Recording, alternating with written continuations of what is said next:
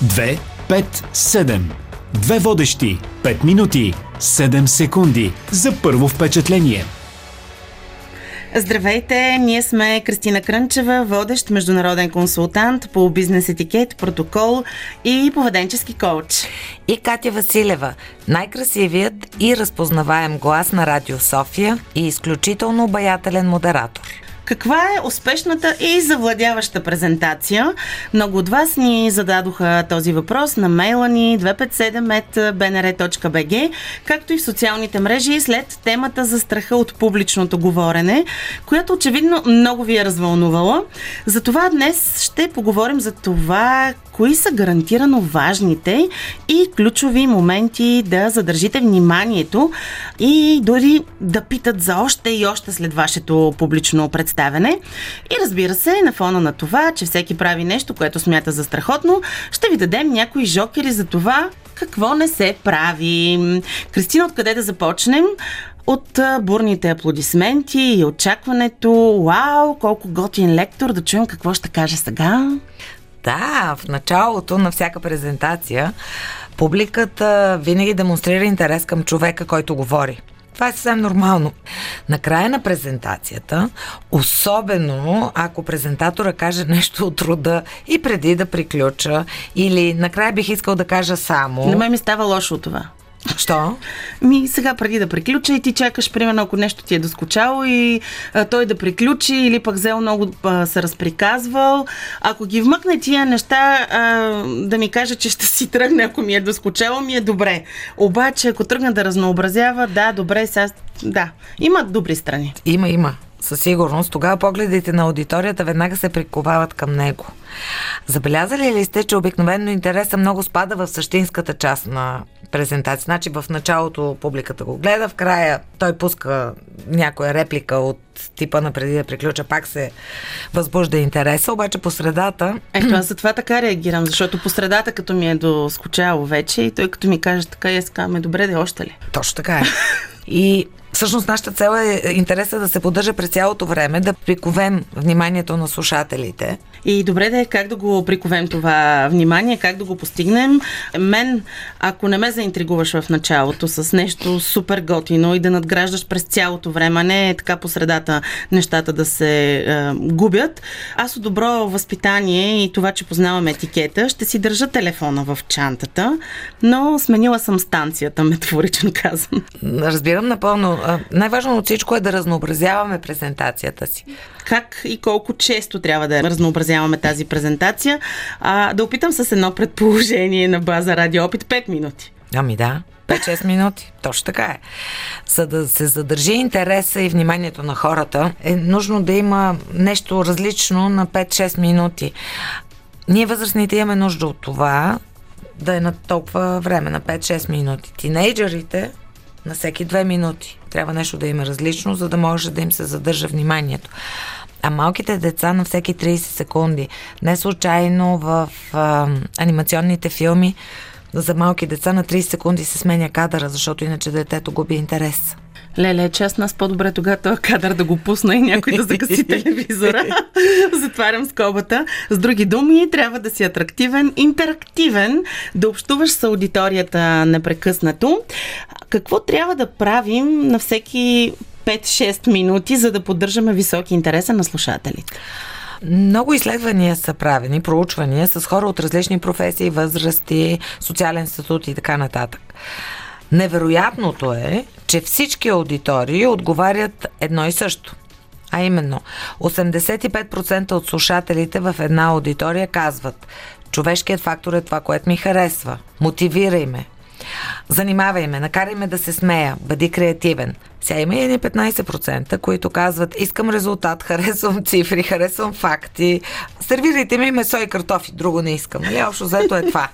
И всъщност, какво трябва да се направи, като ако вие сте презентатора? Ми, използвайте метода, пържолите трябва да са с подправки, нали, за да имат някакъв вкус. Колко често слагаме подправките? Ми на всеки 5-6 минути.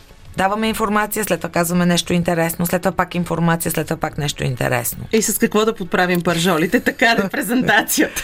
Ами може с лични истории или случки. Когато разказвате ваши случки, вие се представяте в човешка светлина. Презентаторът е не винаги перфектен, като например закъснявате за среща или не са ви ясни някои функции на компютъра. Слушателите много обичат да чуват за грешки на други хора, нали знаеш? Особено на тези, които им говорят. Да, някак си по-близо да стават до Точно тях така и не е, си точно. ги мислят за безгрешни. Точно така е. Също така а, може да се говори за общи интереси. Какво общо имате с аудиторията? Например, шефът ви е един и същ, или еднакви спортни интереси, или еднакви интереси към електроника.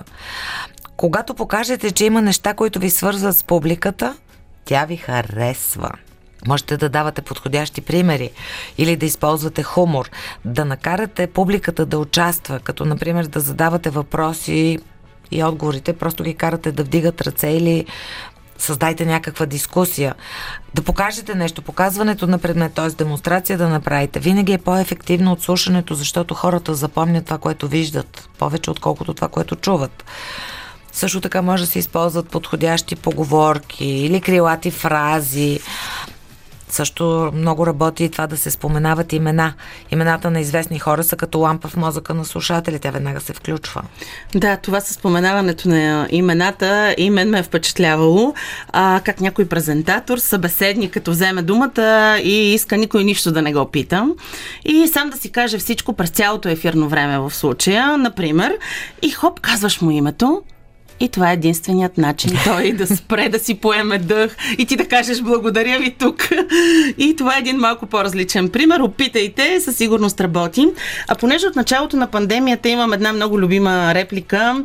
Колеги, виждате ли ми екрана, като присъствам на различни обучения, презентации, като има някои и като почнат едни добре накъдрени слайдове да ми се сменят. Моля те да кажем непременно презентацията дали е слайд след слайд, така при цялото това разнообразие, за което стана дума, понеже аз и ти имаме един друг опит, който пък на нас ни донесе пиар приз. Това, което мога да кажа е, че всъщност най-важното визуално средство при една презентация, това сме ние, презентаторите. Не трябва да забравяме, че PowerPoint програмата за презентация е измислена миналия век и тя вече не е така актуална. Освен това, трябва да се знае, че слайдовете, които влизат с пушечни сигнали или буквите се подрежат една след друга, това много дразни публиката.